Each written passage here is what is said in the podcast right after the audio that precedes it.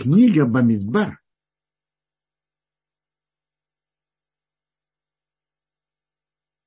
Говорит нам о расположении евреев в пустыне, о расположении евреев вокруг Мешкана. И порядке, в котором евреи были, и о событиях, которые у них произошли в пустыне. Ну и есть, и есть заповеди, которые есть именно в книге Бамидбар. Наша, наша книга Бамидбар начинается с указания Моше сделать перепись еврейского народа.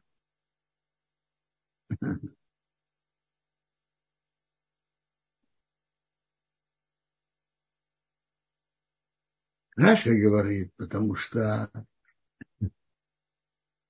только что поставили мешкан, и Бог находится среди еврейского народа, делать перепись, сколько евреев есть, сколько по колено. Интересно,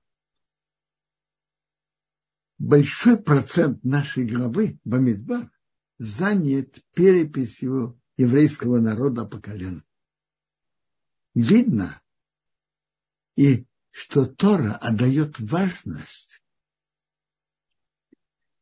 расположению евреев по станам и их перепись по колену. В чем важность этого?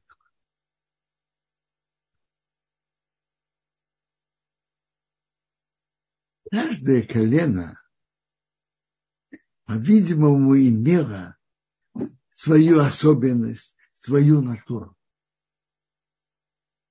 И интересно, э, само то, что есть колено, это важность. Если кто читал книгу Шафтим, может даже вспомнить, что когда был вопрос, не потерялось ли колено, это было что-то страшное. Бог Хашем не потерялось. То есть каждое колено это что-то особое. У каждого колена своя натура. И Мара в трактате Псахим нам рассказывает, что были ли один человек все время говорил так. Я вас слушать не хочу. Вот пойдемте к Даяним, к судьям, тогда Тогда будет что говорить, а просто так я не хочу говорить. Проверили, выяснилось, что он из колена Дан, это его натура. Другой человек говорит, рассказывает нам Гемора, говорил, вот если я бы строил дворцы, красивые дома, я бы построил их на берегу моря.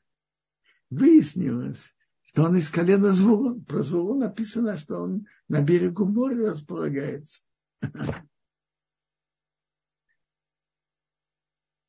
Еврейский народ был пересчитан, начиная с 20 и выше.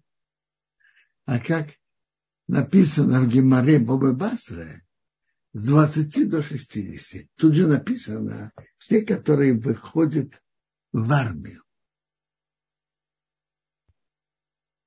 И Моше получил этот приказ, и с ним были главы колен, и они должны были сделать перепись.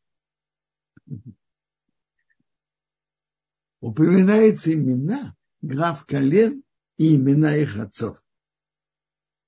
Папа за отцом любил обращать внимание, что имена граф колен, сами имена говорят нам о том, что что евреи, что евреи думали, когда называли, давали имя ребенка. В еврейском народе сейчас принято давать имена по дедушкам, по бабушкам. А тогда они давали сами. Вот, например, сыновья, как назвали имя Ицхо, имя Яков, э, как наши праматери называли своих сыновей. Так интересно. Почитаем, например, Шимон. Шумеэл. Как это перевести? Мой мир – это Бог. Цуриш Адой. Моя скала – это Бог. Урувена. Эли Цур. Мой Бог, он скала. Ждаюр. Тоже имя Бога. Э, имя Бога. Ур свет. Если имя Бога Шиндаладьют, так это Бог свет. У Исохара. Нетанел. Что такое Натанел? Натан кил, Бог дал. Как, что значит Бог дал? Может быть, э, у них они долго ждали ребенка, пока родился. Сказали, Бог дал. Э, Ами надав. Мой народ добрый. Элишама. Бог услышал. Гамлиэл. Мой сосед полагается на Бога. А что со мной? Гамликел. У меня тоже есть Бог. Ахи Эзер. Мой брат помогает. И, и так далее. Рамбан обращает внимание о, о том, как Моше и Аарон действовали. Они получили указания, и они, это было первый день второго месяца, первого ияра, в тот же день, что они получили указания, они начали пересчитывать.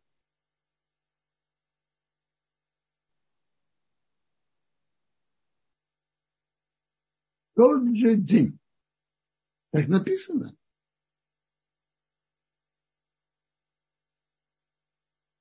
Нет, разделение еврейского народа по станам тоже ви, видна здесь важность. Было четыре стана. И в каждом были колено близкие один к другому.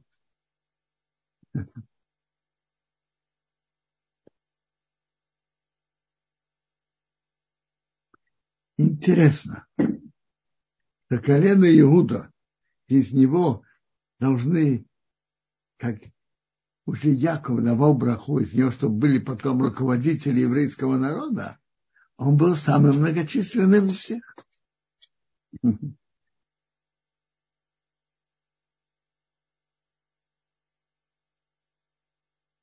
Делали пере, перепись всех с 20 до 60. Пока что это может нам и дать оценку, сколько евреев было в пустыне.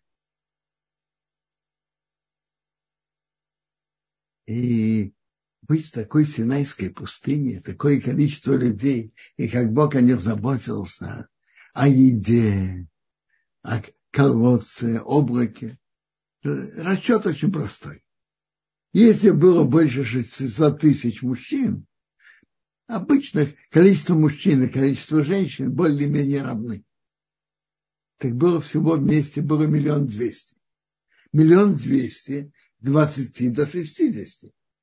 А сколько было младше двадцати? А сколько было старше шестидесяти? Мы не знаем. Вообще-то соотношение процентов до 20. Это много зависит, сколько детей рождается, сколько молодых семей. Но по оценке где-то два с половиной, три миллиона было.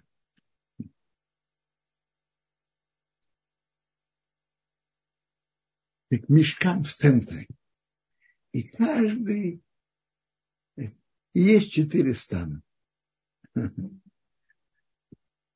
Очень интересно, обращает внимание Рабьянкив Каменецкий зацал, что разделение евреев на станы и на колены, и эта перепись, была сделана уже то после получения Торы у горы Синай. и после постройки мешкана. Своеобразие каждого колена очень важно. И это обогащает всех. Разные натуры, разные колена. Это большое богатство для всего народа. Но все это хорошо, когда есть Тора, которая объединяет, и она общая для всего еврейского народа. Она одна для всех. И есть одно место служения Богу. Мешкан, где все вместе приносят жертву. Одно место служения Богу. Тогда есть возможность для развития особых качеств каждого из колен. До дарования Торы, наверное, это было бы опасно. Каждый без единого центра, единой Торы единого места служения Богу, иди знай, куда каждый может разъехаться. Единство еврейского народа – это именно благодаря Торе, которая объединяет всех. Эти, это сила нашего народа. Могут быть разные колена, разные натуры, но все внутри Торы, все по Торе. Как Рафсадия Гоэн говорил, Эйну масейну ума эла батората. Наш народ, народ только Именно Тора.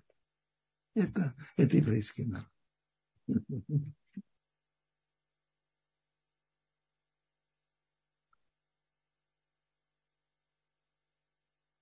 Интересно.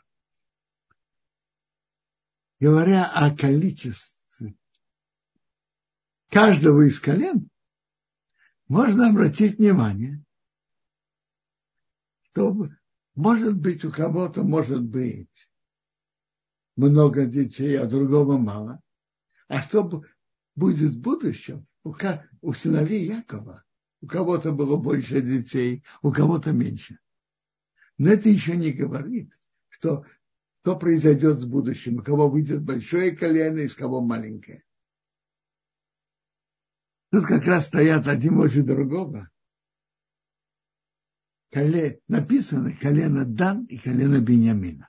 Обратите внимание, у Бениамина было сыновей больше, чем у любого другого колена. У Бениамина было 10 сыновей.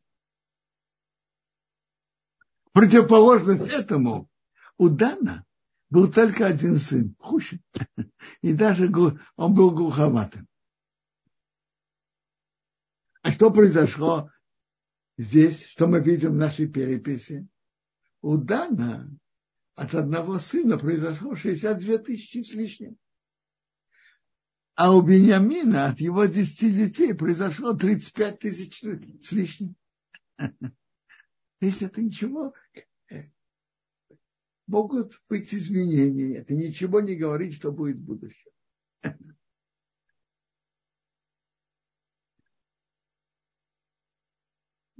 Дети, которые Бог нам подарил, надо их воспитать, чтобы они шли в хорошие дороги.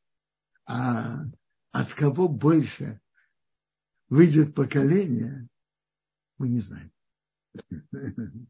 Это уже браха Бога. Как Бог решит.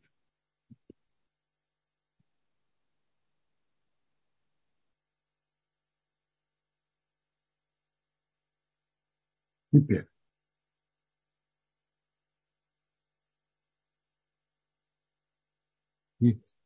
Они были все пересчитаны, и были четыре стана.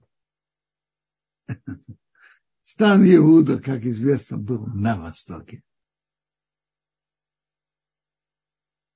В Иуда были Иуда и Сохазвон. Стан Рувена был на юге, и там был, там колено Рубен Шемингот. Стан Ефраима был на западе, Ефраим наши Беньомы, это все потомки Рахели. И был еще стан Дана, последний. Э, Дан, Ожна Нафтоли. Они были насилие.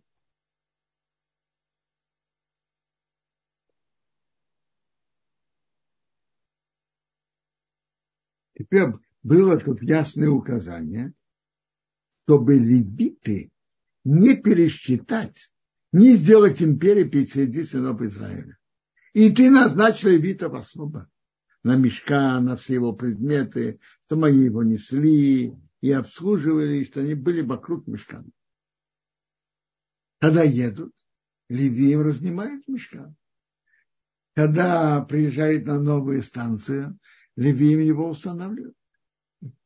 А сыны Израиля, каждый должен быть на своем месте. А почему левитов не считать вместе со всеми? Почему? Это было прямое и ясное указание. Раша говорит две причины. Первое. Левиты – это царский легион. Легион Бога. Царский легион пересчитывается отдельно. Надо понять, что тут произошло. Ведь в еврейском народе были выделены первенцы, и они были особо освящены. Почему? Потому что особо они была на них святость, что Бог казнил первенцев египтян, а первенцев евреев Бог оставил, спас. И Гимараз Вахим нам рассказывает, что до того, как был установлен мешкан, когда надо было приносить жертвы, службу производили первенцы. А потом мы читали, произошла страшная вещь. Пока Моше отсутствовал, был на горе Синай, евреи сделали золотого тельца. Они сделали золотого тельца. И в этом участвовали-то также левиты. А раз так, они были отвергнуты, первенцы, и их заменили левитами. И они были заменены левитами. Теперь, э, Одна причина, что это левиты, это царский легион, и надо их считать отдельной особой. И Раша говорит вторую причину. Бог знал, что будет приговор на те, которые пересчитаны 20 лет и выше. А Бог не хотел, чтобы левиты вошли в этот приговор.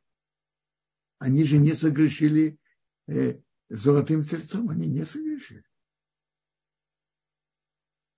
Поэтому он велел их считать особенно. Не с 20 лет, но по-другому с месяца. Тут мы видим интересное, э, интересное э, определение тут мы видим. Если евреи не согрешили, э, прошу прощения, если левиты не согрешили золотым тельцом, то им не полагается наказание. Почему же? Для того, чтобы Бог их, э, чтобы их не наказывали, их должны были пересчитывать отдельно. Они не согрешили. Пусть их пересчитывают, как всех. Но они, но они же не согрешили, таким не полагается наказание. А? Видно тут, правильно, им не полагается наказание. Но когда есть общий приговор на общество, то выйти из этого нужны особые, особые заслуги. Человек может много получать благодаря обществу без своих особенных заслуг, а иногда человек может терять из-за того, в каком обществе, какому обществу он принадлежит. То есть есть суд Бога и решение Бога относительно каждого человека отдельно. А есть решение Бога, положительную или в отрицательную сторону на какое-то общество. И очень хорошо, быть частью этого общества. Того общества, на которое есть хорошее решение. И не быть частью того общества, на которое есть приговор. Тут Бог намеренно это сделал, вывел их из отношений к обществу, которые были сосчитаны от 20 до 60.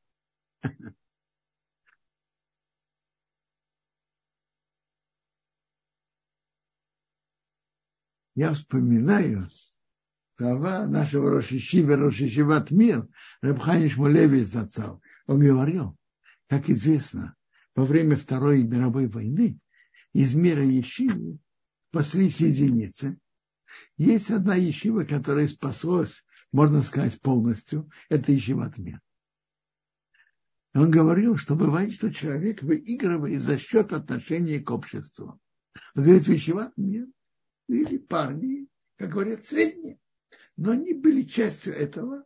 Был приговор, что Ешиват Мир спаслась, они получили Есть, есть такое, что есть решение Бога на общество. Это я, я просто все это говорю, пояснить слова Раши, что Бог намеренно не посчитал их вместе со, со всеми 20 лет, чтобы они не, не вошли вообще в этот приговор, который был на, сосчитан 20 лет и выше, чтобы они погибли в пустыне.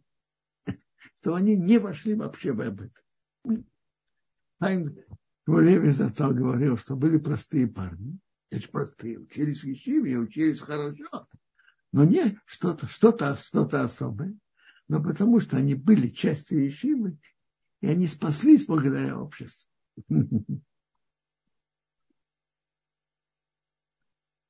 Рамбан поднимает здесь вопрос.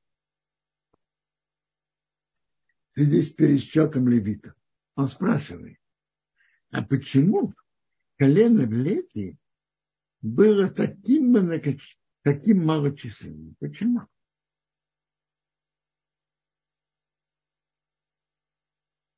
Каждое колено было как минимум, ну, колено Бениамина было 35 тысяч 400.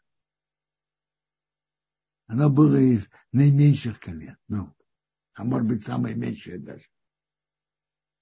А колено Леви, начиная с месяца и выше, было 22 300. Как получилось?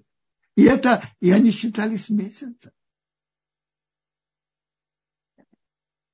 По-видимому, если бы их считали как всех, э, 20 до 60, это было, была бы половина этого не 22 тысячи с лишним, 11 тысяч. Как это получилось? Что они колено было где-то больше, в три раза меньше самого маленького колена Бениамина. Почему? Вот как это получилось? Вопрос? Говорит Рамбан. Я думаю, то это хорошо объясняется и понимается тем, что Медраж нам говорит, что колено Леви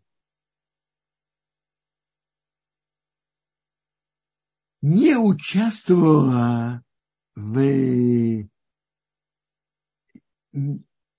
не были угнетены вместе со всеми в Египте в рабской работе в Египте, в рабской работе на стройке. Они не участвовали в этом. Как это вышло?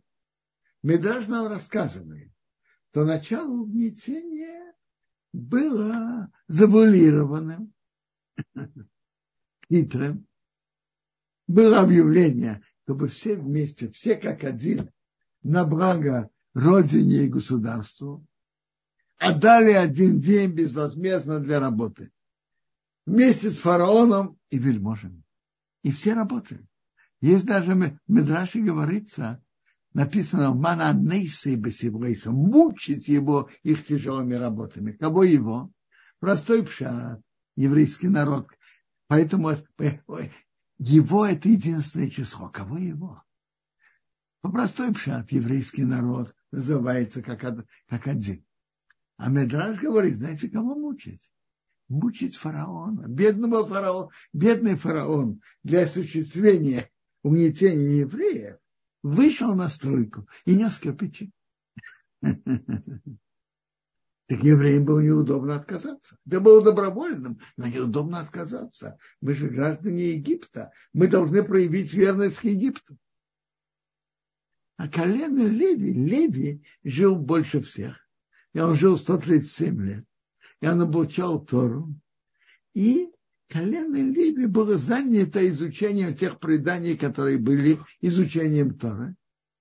И они сказали, ну, мы не пойдем на строй, не пойдем на стройку.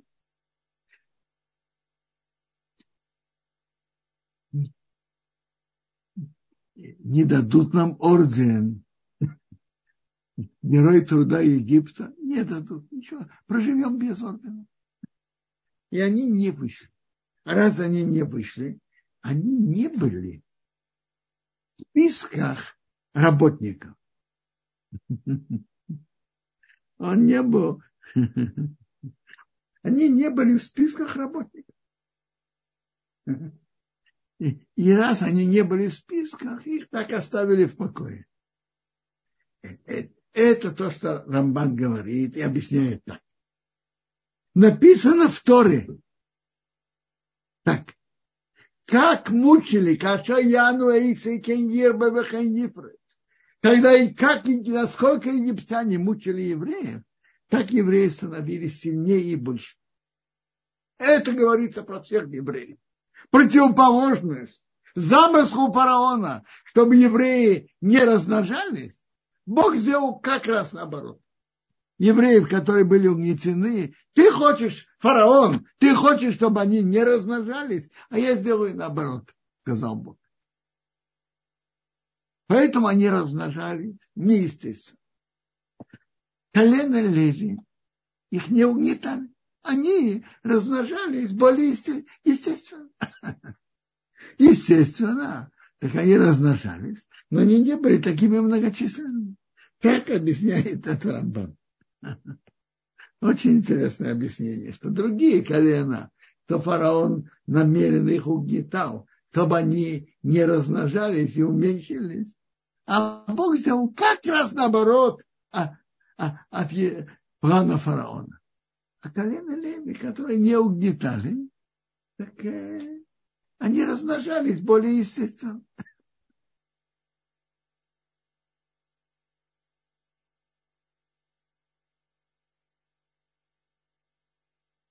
Тора тут нам рассказывает разделение у Леви было три сына, Гершон, Кехат и Умрави. И это было три семьи. Семейство Гершона, семейство Кат, семейство Умрави. Их разделили в службе в мешкане. Кехат доверили и поручили нести самые святые предметы. Ковчег, стол, жертвенники, светильник.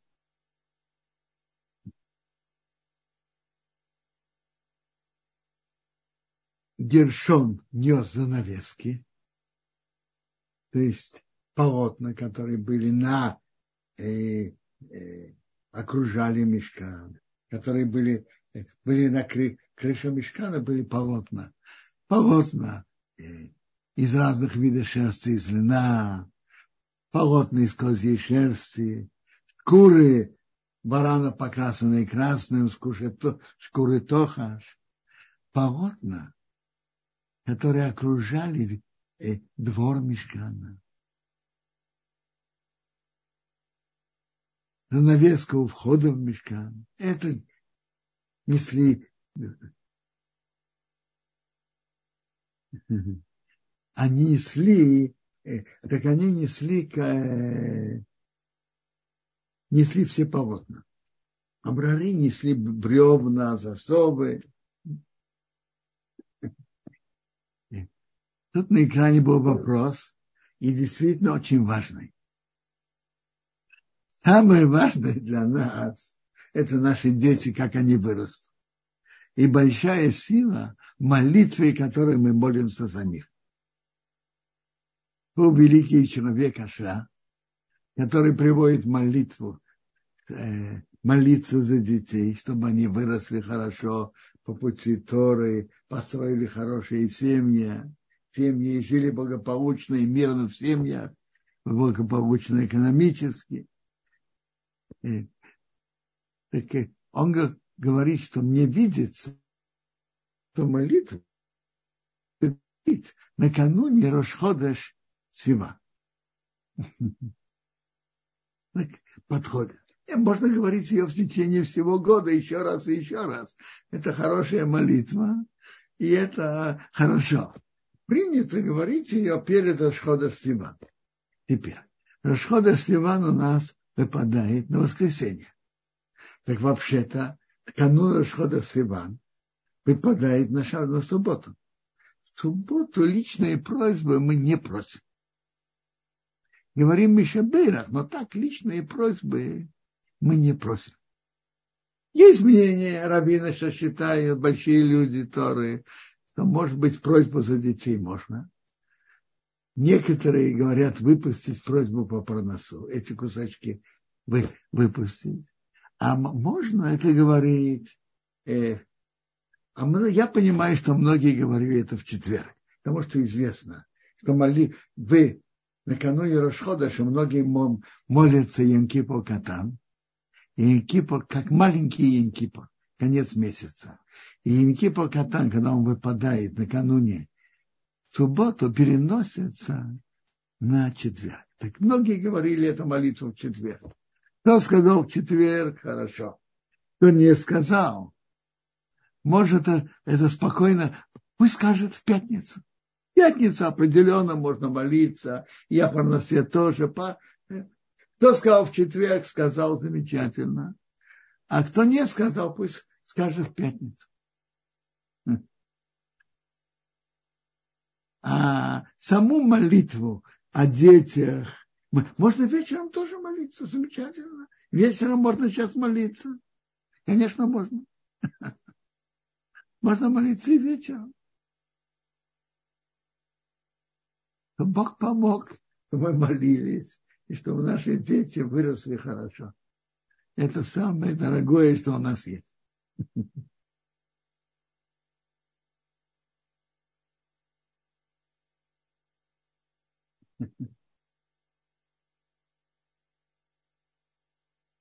Квадарав, пока мы смотрим вопросы, а, смотрим в Ютубе, одну секундочку. Друзья, можно поднять руку, если кто-то хочет сейчас спросить. Э, нет, пока здесь вопросов нет. Можем продолжим пока и появится вопрос. У нас есть еще, еще тема. Э, есть, есть, есть тема выкупа первенца. Ну, и выкуп, выкуп первенца. И затем нам Тора рассказывает, как происходило э, разнимание мешкана. Кто этим занимался и как.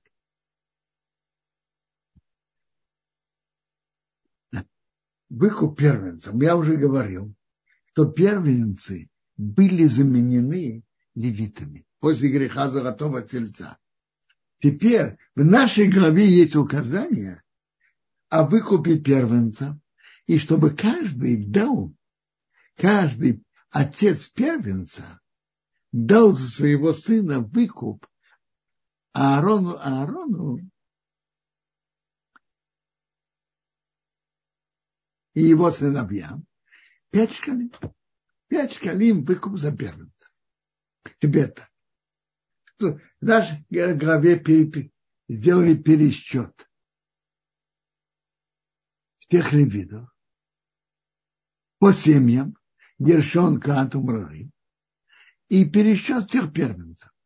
Пересчет всех первенцев показал, что есть 22 тысячи. 273 первенца.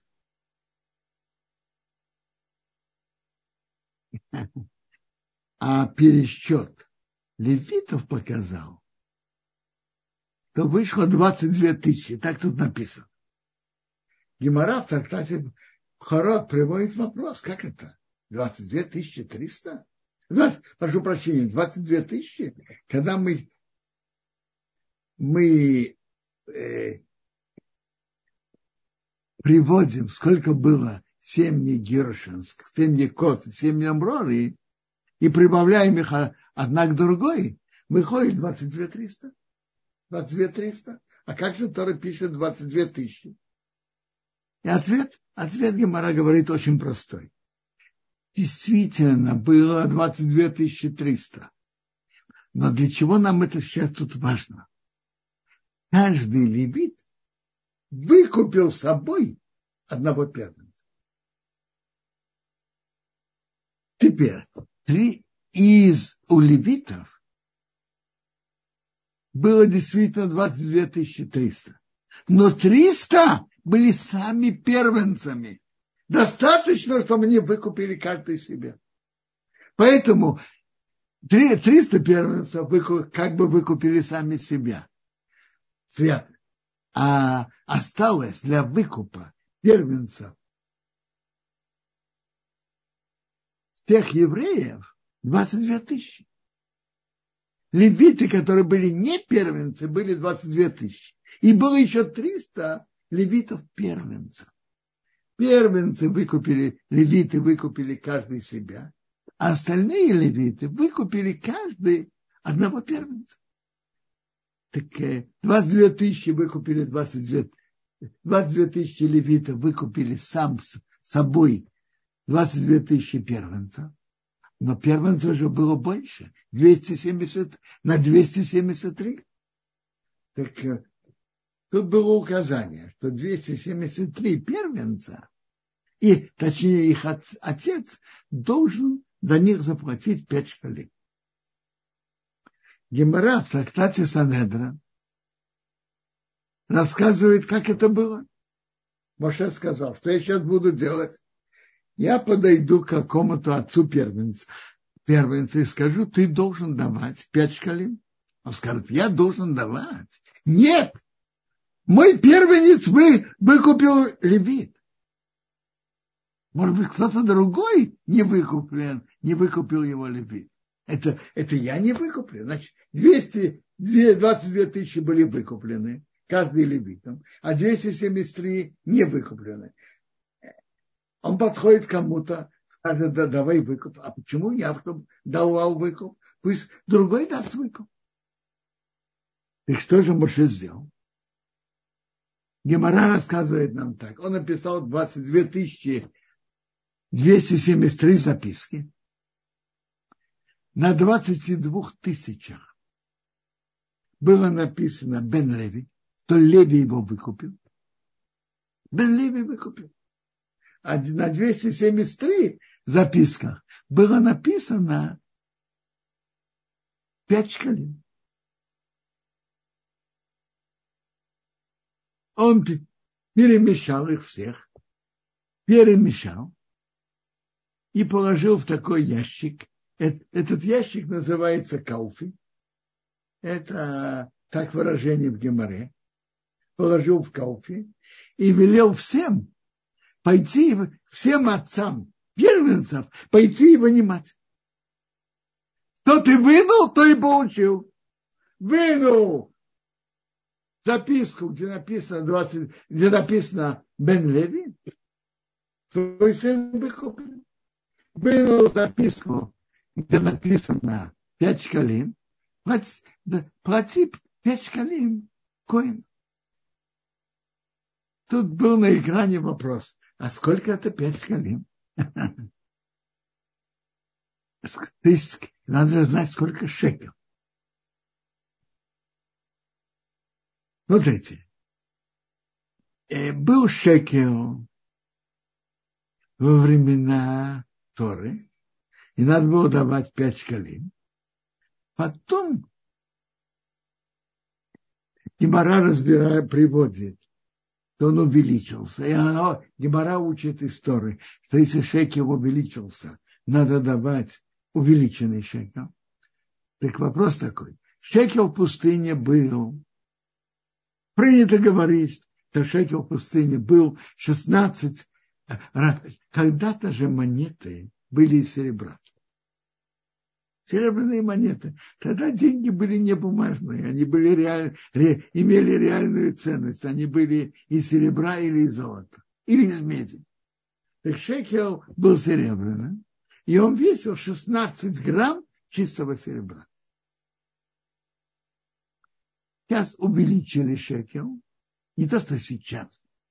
Талмуд приводит, что потом он был увеличен, и он стал 19, он был увеличен на пятую часть, на 20 процентов. Так увеличить на 20 процентов 16 грамм. 20 процентов это э, пятую часть 3,2 грамма. Он стал 19,2 грамма. Это один шаг. 5 шкалей 19,2 на 5 это 96. А когда-то шекел был 16. 16 на 5 было 80, 80 грамм чистого серебра.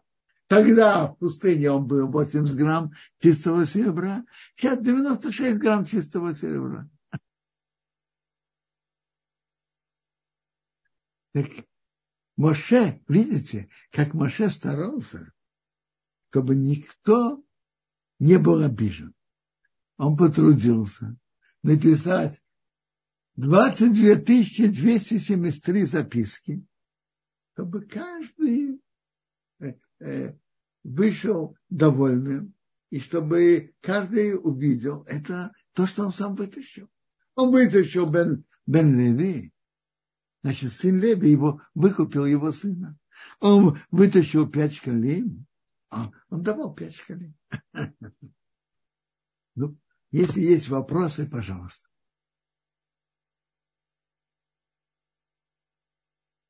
Дарав был вопрос по поводу 5 шкалим, был ответ. Друзья, кто-то поднимал руку, я видел, но потом отпустили, когда мы начали продолжать уже урок.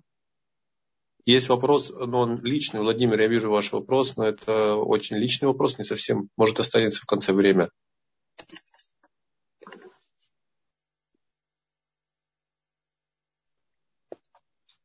Квадарав, пока вопросы я не вижу к сожалению, ребят.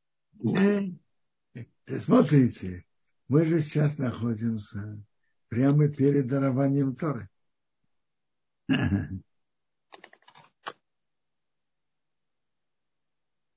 Мидраш обращает внимание, что Тора была дана в пустыне. О чем это говорит? Мидраш говорит так. Пустыня, она ничейная никому не принадлежит. Я понимаю, во время дарования Торы и годы спустя пустыни были действительно ничейные. Сейчас каждое государство уже поделило и пустыни, и моря, и, и, и океаны. И моря, и океаны. Но тогда пустыня была, была действительно ничейной. И это показывает, что Тора доступна всем. Неважно, кто он, как он, кто были его отцы, дедушки. У кого-то отец знаток Торы, у кого-то нет. Есть и такие, у которых отец вообще не, не знает о заповедях и так далее. Тора открыта для всех в равном, в равной мере. Она дана в пустыне, она открыта для всех. Она открыта и для неевреев тоже. И кто хочет присоединиться к еврейскому народу, изучать Тору, так он может э, тоже знать Тору, стать евреем, изучать Тору и вырасти. Унклас, Гер Унклас был большим человеком Торы и еще многие герим. Шмая и Афталия, которые были или герим, или потомки Герим были духовно, были самыми большими знатоками Торы в еврейском народе, Шма и Автали. Они были одним из звенов передачи Торы. Они были одно поколение до Илейра и Шамай. Шма и Автали. Есть обсуждения, они сами, есть гемора, что они были относились к Герим. Вопрос, они сами были Герим или потомки Герим, дети Герим. Э, есть мнение такое, мнение такое. Они были крупнейшими людьми, еврейскими, крупнейшими знатоками Торы в еврейском народе. И они были учителями Иоэра и Шамая. Ну, есть вопросы или нет? Да, есть один вопрос. Почему такие точные подсчеты до сотни, спрашивает Юрий. Точно значит до сотен. Я не знаю. Я, я, я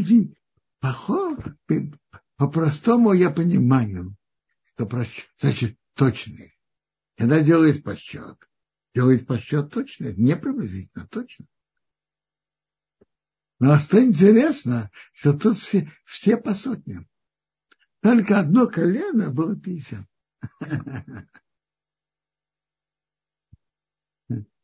Может быть, Бог захотел, чтобы было именно так, именно такие цифры.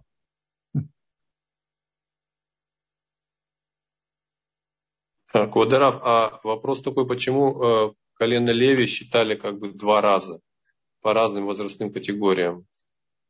А, Э, его же считали колено Лепи по двум категориям. Одно, одна категория была, то каждый левит выкупал собой, один левит выкупал собой одного первенца. Эти считали с месяца. С месяца уже ребенок, как говорится, уже живой и так далее. С месяца он уже не выкидыш, если он живет, будет продолжать жить. Между прочим, и выкуп первенца тоже выкупают, начиная с 30 дней. На 31 день его выкупают.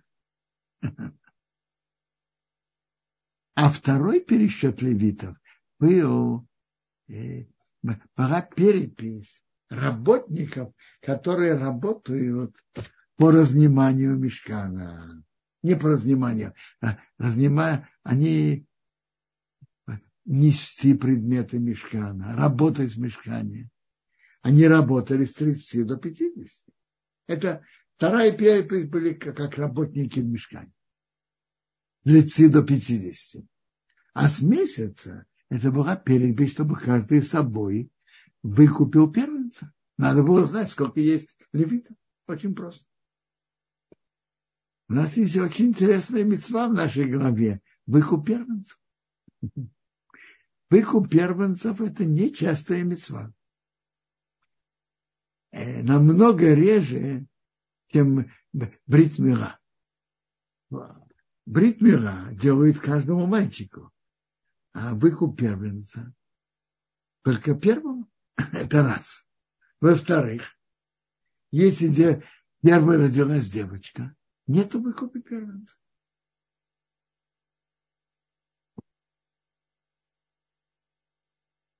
В-третьих, выкуп первенца не делается, если папа ребенка коин или левит. Коин или левит его сыновья не выкупают. Не надо выкупать. Четвертое. Если мама ребенка дочка Коина или дочка Леви, тоже не надо выкупить. Интересно, во всех законах относительно детей дети идут по папе. Какого колена от, относится папа, к этому же колену относится и сын. Но относительно выкупа первенцев смотрят по маме. Смотрят по маме тоже. Если мама дочка Коина или дочка Леви, нету выкупа. Потому что мецват э, первенца, это который раскрыл матку. Раз вы вышел из матки мамы, так смотрите по маме тоже. Значит, если отец ребенка Коин или Леви, нет выкупа. И если мать ребенка, дочка Коин или дочка Леви, тоже нет выкупа. Ну, есть еще закон, э, написано, кто раскроет матку. Если роды произошли неестественно, то, что принято называть кесарево сечение, Талмуде это называется йоцей дофен. Он вышел через бок. Не снизу, а через бок. Сделали операцию. Так он не раскрыл матку. Нету выкупа первенца. Нету заповеди выкупать первенца. Я повторю. Э, во-первых, выкуп первенца делается только, если есть э, только первенца, одному сыну. Если до него была дочка, нет, нету первенца, нету выкупа. Второе. И третье. Если отец ребенка, Коин или Леви, нет выкупа. Если мать ребенка, дочка Коина или дочка Леви, тоже нет выкупа. Тут смотрите по матери тоже. Если была ребенок родился через операцию и кесарево сечение, нет выкупа. Он не раскрыл матку. Ну, и бывают случаи, что если до, до рождения ребенка был выкидыш, после 40 дней, то, возможно, не делают выкуп. То есть есть разные причины, по которым иногда не делают выкуп. А так делают выкуп на 31 день. Ну, есть вопросы? Так, вот, Раф, спасибо. Есть еще вопрос. Вот э, Инна спрашивает, сейчас взрослый первенец может себя выкупить или родители его должны выкупать? Спасибо. Нет, я вижу на экране интересный вопрос. Если первый ребенок родился через кесарево сечение, а второй ребенок родился естественно. Есть ли выкуп? Смотрите, этим вопросом занимается Мишна.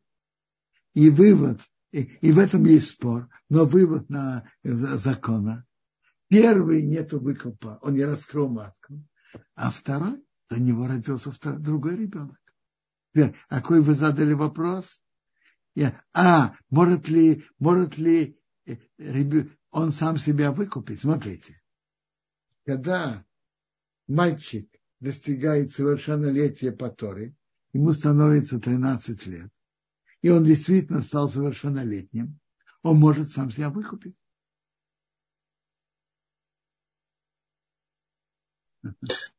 Подарав. На папе, а когда он становится совершеннолетним, он может себя выкупить. А если вот спрашивает наш анонимный участник, папа не еврей и мальчик первенец, кто делает выкуп? Мецва ложится на папе.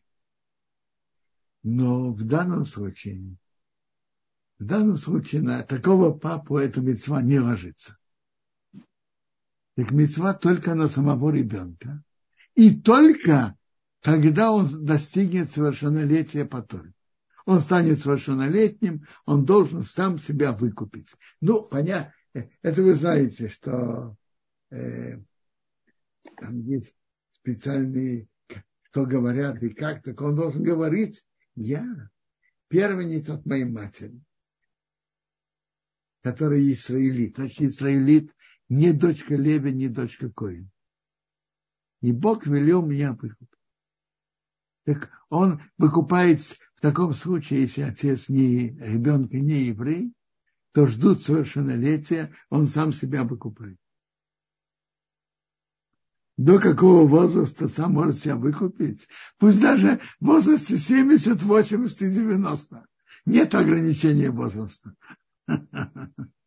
Если он себя не выкупил до сих пор, пусть выкупает. Ну, есть еще вопросы?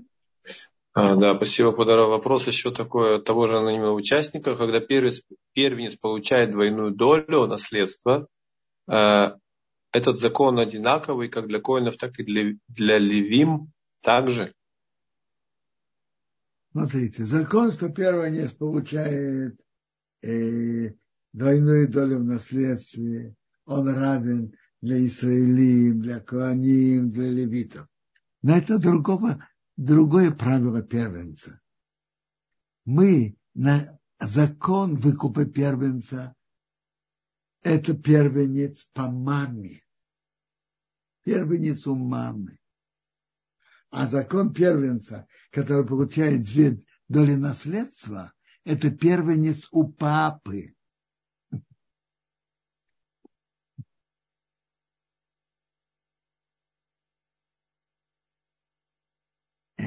Да, тоже закон первенца, но другие правила. Тут первенец для, для наследства это первенец у папы. А первенец выкуп, для выкупа это первенец у мамы. Еще вопросы? В Египте погибали первенцы и по маме тоже. По маме и по папе. Но Тора установила выкуп первенца именно по маме.